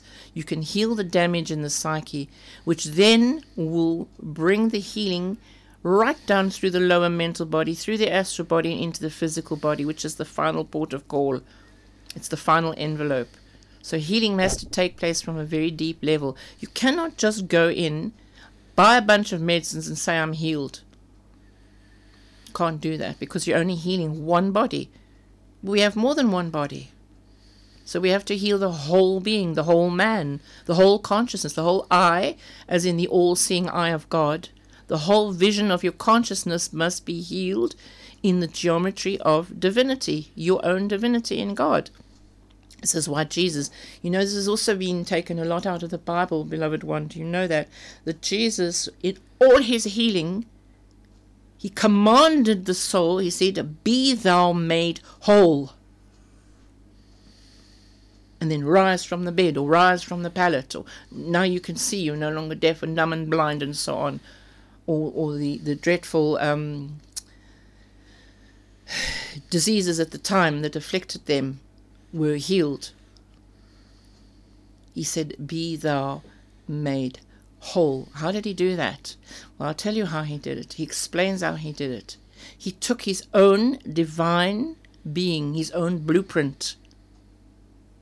And when he stood in front of the person who was to be healed, he visualized them within his own divine blueprint. It's very much like rewriting a CD. He put the master CD over the corrupt CD and rewrote the program. Does that make a little bit of sense? That is how it really, really works. So when we say, Be thou made whole, we must first of all be whole ourselves. We must be whole ourselves if we're going to be true healers to heal another. Otherwise, you are not really assisting the situation. You're bringing comfort. You're bringing comfort, which we all need, but you're not really bringing true healing to that individual because you yourself are not whole. And the masters warn of this. They warn very clearly of this situation. It is one thing to try and help one another, but if you want to truly heal someone, you have to be whole yourself. You have to be made whole. That means that your four lower bodies are in perfect alignment with their geometric blueprint, that your threefold flame in your heart is balanced, and that you are one healed soul in the heart of Christ consciousness. Then you can heal anyone. And Master Hilarion, in that divine thesis that he put out, said, There will come a time as we go towards the golden age where this healing will be known everywhere. And this healing will take place. And all modalities of healing that are artificial will be completely removed. Because even the path of homeopathy is, in many cases, misunderstood because they don't fully understand the principal workings of the soul in the four lower bodies. That's why people often laugh at homeopathy and they don't understand its principle and they don't want to work with it because it's a science that's not fully evolved yet. Because it doesn't include this understanding. Again, it's compartmentalized. Well, this particular plant heals that, and yes, but you're a whole being. You can't just heal the affliction. You can't just heal the wounded arm or the wounded lung. You must heal the whole man, the whole woman. If I'm sick in some part of my body, it means there's a manifestation that's taken place that's showing itself in that particular organ or that particular area of my body. Perhaps it's the skin itself in a rash or something like that. That rash is linked to state of my consciousness, to state of my awareness or non awareness. So therefore, the rash itself is, a is merely a manifestation. That's all it is. The real affliction and the cause of the rash sits in my mind. Therefore, my mind must be healed. My mind consciousness, my soul must be healed. Then my body will heal instantaneously. That is called being made whole. No ascended being, no cosmic being ever just sends when we pray for healing we obviously don't understand the intricate working of it, and it's fine. You don't have to. But if you want to understand it from a divine scientific purpose, no being in the etheric cities of light and the healers and so on and so forth, the divine cosmic healers, simply heals the affliction itself. The whole being must be healed, the whole body must be healed. Otherwise, there's no point in it. Because you know why, Ralph? That disease will simply manifest somewhere else as something else. Right. Uh, that's that's uh, that's profound. Thank you. So let's uh, have another song.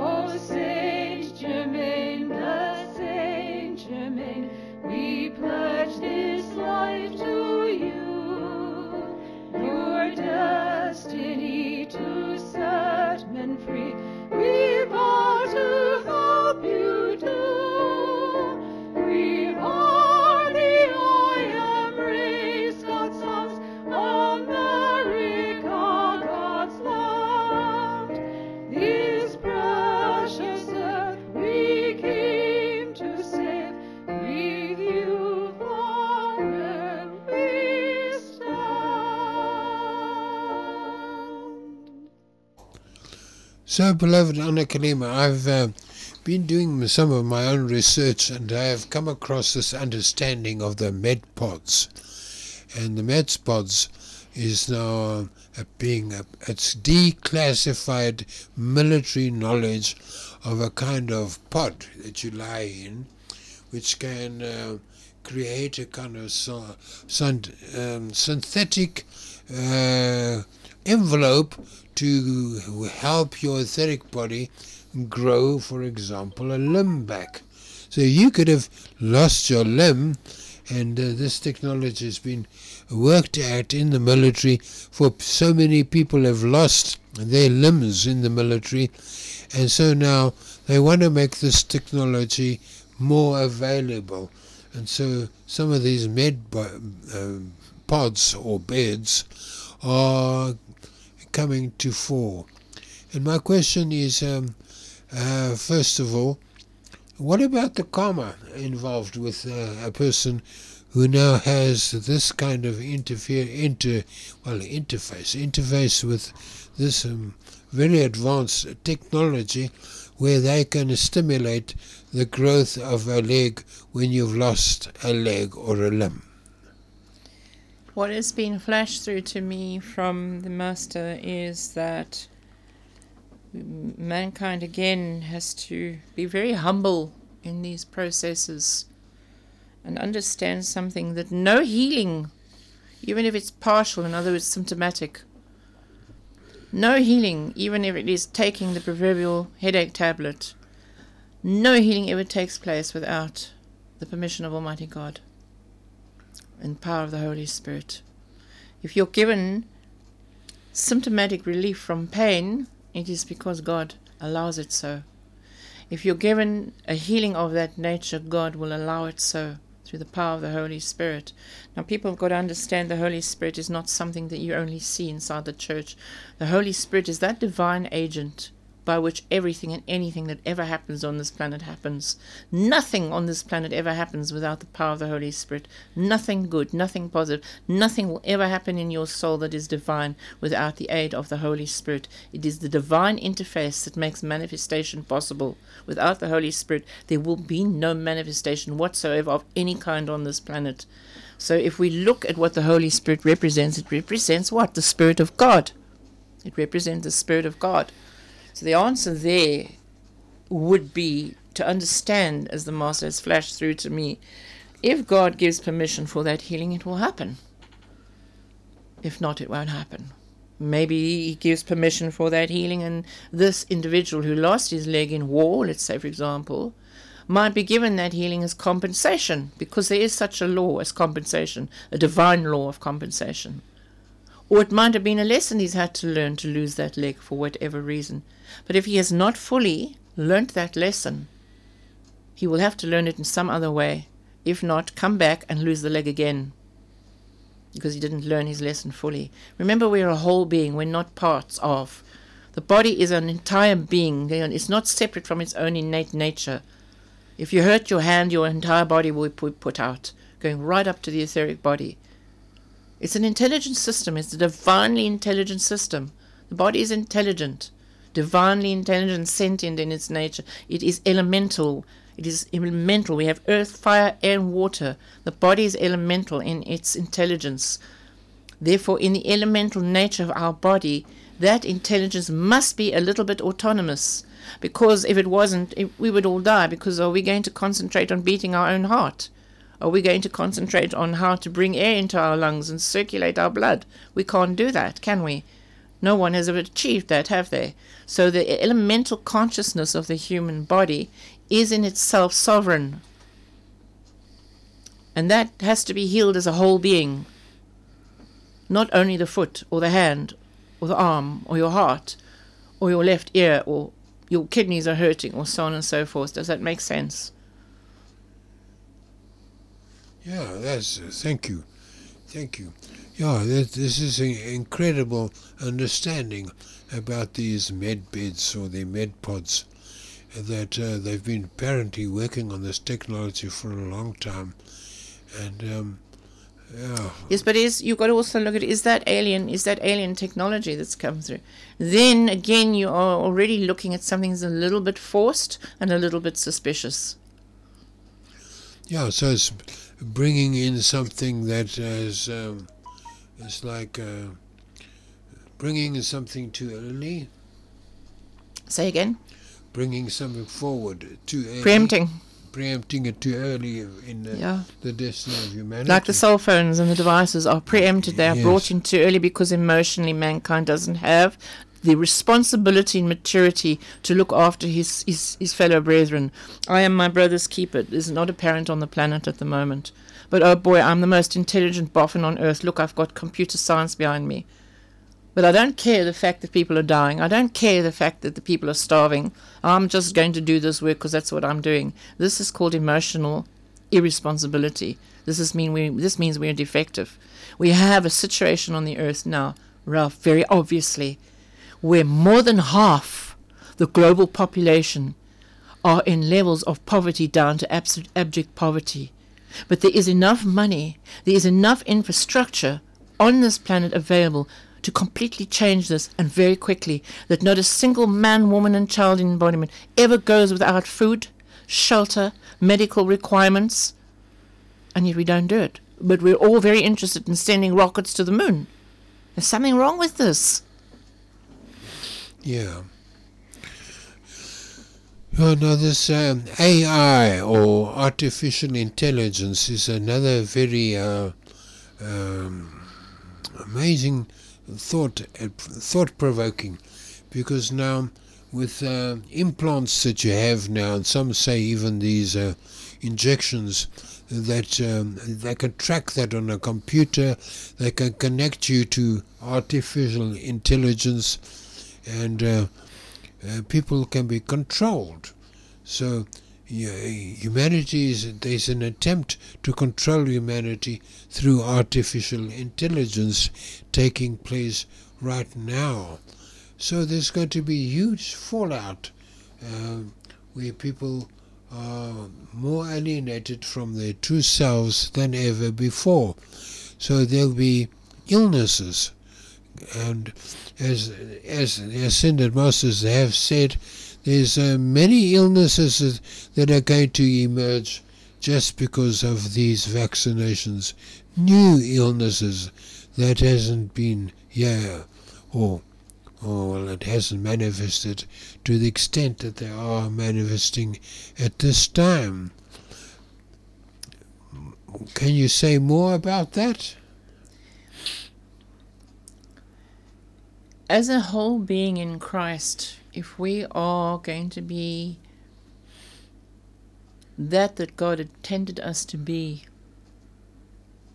as a whole being, as for example Gautama Buddha was, as the Messiah Jesus Christ represented as a whole being, and other great um, avatars of our time, yes, even in this present post Atlantean civilization. As a whole being, we don't require anything that is mechanical or artificial. Anything Jesus has taught that is mechanical, you must view to a certain extent with, I wouldn't say suspicion, but be aware that this is something that has no reality in itself. Therefore, it must have purpose.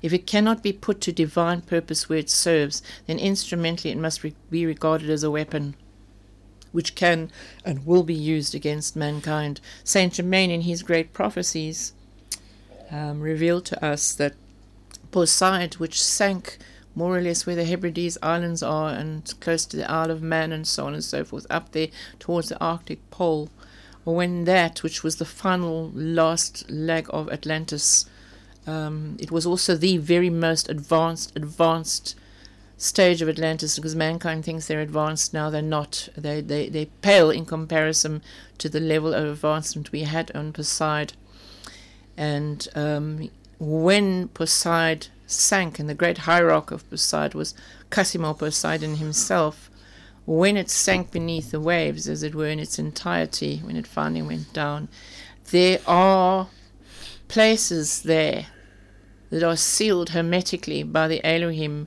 that do have instruments of such an advanced nature that if it were to be found and revealed now could basically decimate this entire planet. So we have a situation there where we have, as Saint Germain says, instruments that will only be released to mankind in the golden age to enhance the golden age because they will be used from a point of view of enhancement and not as a weapon because that's the present consciousness we have on this planet is predatory. There's a predator consciousness on this planet, um, beloved one, and that predator consciousness seeks to devour the children of God, seeks to destroy them, and will use anything and everything it can as a weapon against them instead of something to serve humanity and the evolution of mankind. People must wake up that this is a reality. There is predator consciousness on this planet, and it is set against you. Yes, you. It is set against all of us because it's determined to destroy us. Why? Because that is the nature of the fallen angel, that is the nature of the Nephilim, because they have fallen, and their nature is to bring down the whole of the galactic planes, the whole of all the planetary bodies, to bring them all down against their own wrath against God, because when they fell, they were thrown quite literally out of the etheric octaves and therefore not allowed to return. Mankind can return to the process of the ascension, mankind can return through the process of transcendence, of overcoming the lesser self. Each day we are better than the day we were before is a very, very important understanding. Whereas the fallen consciousness does not embrace this because it is the Antichrist. It is the absolute antithesis of transcendence. So that is the predominant consciousness on this planet right now. And there are people, tragically, who offer themselves up, whether they know it or not, unwittingly or otherwise, to this consciousness. Because if you're not part of the solution, you're part of the problem. And if you're going to run around and get involved in all sorts of things that ultimately are to mankind's demise, you are part of it, whether you like it or not. So there comes this whole principle of the fall of man. I mean, we are literally heading for another fall in consciousness. Mankind is heading for yet another fall at this point in time. And, and it cannot be condoned because we are at the end of an age. When the Capricorn age closes in in the next 4,000 years, that is the end of this age. That is the end of this millennium. That is the end of this cycle. And those who have not made it will not be joining that cycle. They will be moved to other planetary bodies because they are part of what is known as the Laggard consciousness. Yeah, that is an amazing thought. You see, um, beloved listeners, this is something that Anna Kalima is t- touching on here, where the person, people who are not awake, are not aware of this uh, profound predator consciousness that is uh, uh, sharing our timeline, but they are of a different t- timeline. Yes. Okay, let's take another break and then we'll continue with our beloved Anna Kalima.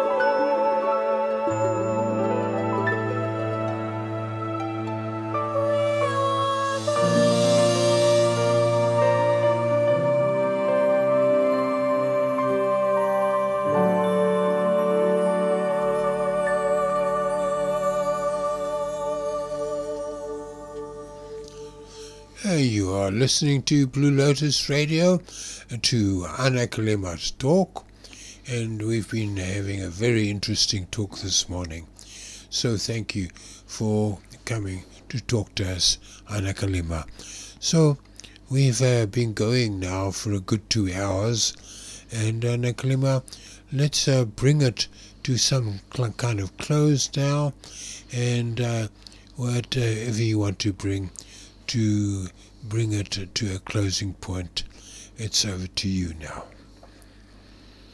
Yes, I think I'd just like to say to everybody that many of us know that things are not right on our blessed planetary home. Um, not just because we have rogue governments doing what they do, but within the whole bulwark of mankind's consciousness, there's definitely a state of anarchy, which means severance, to separate, to divide, divide and conquer. Um, and the illnesses that result in the body of mankind are all to do with separation. Hence, I said originally, can't separate yourself from your source. Okay. Um, ultimately, in very plain English, at the end of the day, that particular satanic force is seeking to divide you from your God, is seeking to divide you from the Christ consciousness in the Buddhic realm, is seeking to divide you from your source and from whence you come and whence you shall return, and divide you from all forms of happiness and joy, which is the natural state of our being in our God consciousness and our ability to create, to design, to live, to fulfill, to inhabit, to be, to live and move and have our being. But I want to just remind you all, please, in my own 60 odd years of life experience that I have had here in this particular embodiment of mind, I can tell you that there is no power but God that can act. Okay? God Almighty is and must never be undermined at all. Uh, because you might get a very big surprise if you do. Um, there's this thing that goes around the world that God is either dead, as Nietzsche once claimed, um, and that God has never been active since the time of um, the Exodus in, in the desert with Moses and so on. This is absolute rubbish. Uh, Almighty God and the power of Elohim and the great angelic kingdom have never been more active and closer to mankind as they are now. In fact, um, normally this is the time when God is closer than you think. Just when you think God is nowhere around or perhaps forgotten you, that is when He's closer to you than you could ever imagine.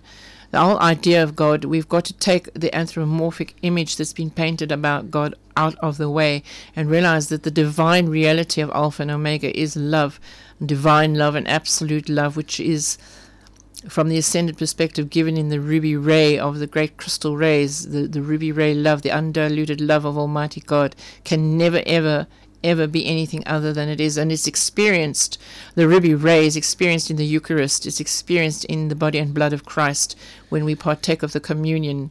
When you partake of ascended consciousness, when you read the work, when you hear the mighty diamond streams of dictations and so on that come through the accredited and appointed and anointed messengers, you will find that you can then partake of that substance, drop for beautiful, immortal drop of the Christ consciousness, you see, which comes through the Eucharist, which comes through the transubstantiation of the symbolic, iconic grail, wherein the blood of Christ is placed drop by drop, and the body of, of the Christ is the Dhammakaya, it is the divine wisdom of the Buddhic knowledge. It is the wisdom of the Divine Mother, which gives us the impetus to become better than we are. Um, this power is the power that created everything. This power is the absolute supreme gnosis of all wisdom, and it is far bigger, far greater, and far more intense in its macrocosmic reality than any form of evil ever could be. So, when you, the individual, the soul, decide to fully align yourself back into your Christ consciousness, remember that you are aligning yourself into the universal macrocosmic whole. You're not aligning yourself into one being. You're aligning yourself into the macrocosmic whole, of which our blessed Jesus Christ is a very great symbol of. But there are also other ascended masters who are that Christ because they've become that Christ by reason of their ascension. We can also draw down that light through the Christ consciousness of Saint Germain, for example, or beloved El Morya, um, beloved Kuan Yin, and so on and so forth, because the Buddhic light streams forth from the Christic light. You can't have one without the other. That's that is one reality you have to learn and understand. Buddhism is not separate from Christianity. It's the same stream. It's just moving ever upward and higher and higher. The Christ consciousness opens and awakens the heart, and the Buddhic consciousness opens and awakes the crown chakra and awakens the luminosity of divine cosmic intelligence, which is absolutely all pervading in everything and anything that is around. We have got to come away from being a little bit obsessed at looking at the dark. Because remember what I said to you in the beginning the mind is a lens. Where you are, here you are. If you focus on the negative, the mind is a lens and the heart is a magnet. So if you're focusing on something negative, you're going to magnify it in your heart. And we all know that feeling because it's called fear. We all know what fear is like, and it gets bigger and bigger. And before you know it, you become completely overwhelmed by something you fear. Okay, be it the proverbial boogeyman under the bed, or a fear of heights, or, or whatever the case may be. You can actually make the fear happen by magnetizing it so deeply in your consciousness that it comes to bed. Reality, it, it manifests, it comes before your life. We are co creators with Almighty God. The, the choice at the end of the day is ours. The choice is whether we're going to align ourselves with Christ, or realign with Christ, or realign with the Buddha, or we think that the, our little petty ego is far bigger and greater than God, and carry on. Well, then please carry on. These individuals must carry on. They are going to walk the short plank because when they fall off that plank, there's an abyss waiting for them below. Because the great ship of cosmic intelligence isn't going to wait for you forever. And you will end up walking by the plank by your own osmosis. So you've got to decide for yourself what it is that you truly want. You know, in, in, in the Native American teachings, they talk about which wolf do you feed. Um, the bad wolf inside you or the good wolf. Because the little boy asked his grandfather, which is the most powerful wolf, the black wolf or the white wolf? And the grandfather, the, he looked at him, and the Apache man looked at him and said, My son, it depends on which wolf you feed. Hmm. So if you're going to feed negativity, you're going to have a big black bad wolf growing in your consciousness. You with me? Before you know it, that wolf's going to take over your life because it's going to be bigger than you. Why? Because there's lots of wolves out there that are dark and black. And if there's one body of man in the light, there's one body of man in the dark. That's what the Antichrist is. The Antichrist, Ralph, is none other than the conglomerate of everybody's negativity put together, of the antithesis of the negative self, the dweller on the threshold. It is the group manifestation of negativity of mankind. That is what the Antichrist is. And it keeps growing because people keep feeding it. So that wolf is pretty big by now. It's pretty huge out there. In fact, it's a monster. So we call it the Antichrist. So you're going to decide at the end of the day which wolf you're going to feed. If you're going to feed the white, the white wolf, if you're going to work into the light, the divine crystalline white light, then by that very process you will overcome darkness because darkness is ignorance. All darkness, no matter how evil it is, is ignorance. Why? Because it chose to ignore the light. Darkness chose to ignore the light, so it just grows and grows of its own nature and its own substance, is absolute ignorance. We can overcome ignorance by becoming the light. Therefore, drop by drop, we neutralize the darkness of ignorance and we transform it. We don't hang it. We don't shoot it at dawn by military gunfire. We don't drown it in the bottom of the sea. We don't burn it to death. We overcome it. We transform it from the bad black wolf into the white wolf. Because the shadow is nothing other than ignorance. And if you're going to educate ignorance in the true divine light, the wolf will wake up and realize it's not a bad wolf anymore at all. I've had some very, very profound occult experiences with this subject, but not with a wolf, with a lion, with an African lion. And I can tell you, it was the most profound experience, one of them I've ever had. I once relayed that issue to you, where I had to overcome this lion and it was something else, and I'm not going to go into it now, but I know that the end of that situation, the processes I went through, and when the masters therefore spoke to me afterwards, a few days later, I then finally understood, and that very lion that I had to overcome then got up, turned round, and spoke to me. And he laughed in my face, this lion. He said to me, You cannot kill me because I cannot die. But now we are one we will go and transform humanity back into Christ consciousness. Because that lion represented the negative antithesis of the consciousness I had presently produced in this lifetime about life. the negative self, the, the not self, the dweller on the threshold, the negative aspects of constantly putting oneself down, constantly denying one's divinity, constantly saying, I'm not worthy, constantly feeling that you are nothing. All that adds to it. And then believing in fear itself and amplifying that fear because you cannot, you're mesmerized by it, you cannot pull yourself away from it. So you create your own devil. The word devil means deity impregnating evil, and evil means an energy veil. So deity represents consciousness. So the word devil means the consciousness you impregnate into the energy veil. That's what devil means. Consciousness you impregnate into the energy veil. That's what devil is. It's deified evil, but it's fallen consciousness. Therefore, you impregnate it into the energy veil, which is static. It's dead. It's not moving. So it becomes very dark. So you decide. You decide are you going to participate in further ignorance and ignore the fact that you come from light and you're going to return to light? There is only God. There is only Christ. There is only the Buddhic atmic mantle of immortal macrocosmic consciousness in the heart of the mother, or are you going to insist in egoic consciousness, which is your black wolf? It's entirely up to you. Great. Thank you, Anna Kalima. That's a good uh, point to uh, end on, I think. Unless you want to say a prayer or something. I think just to round everything off, we call now through our own Holy Christ self consciousness, we call through the Buddhic mantle of our own higher self. I call now in the name of my own Holy Christ and Buddha's self to the very light of Archangel Michael, to the very light of the mighty Astrea of your cosmic circle and sword. And we say, O Divine Mother, O Mother Kali divine, for such as thou art, so thou art.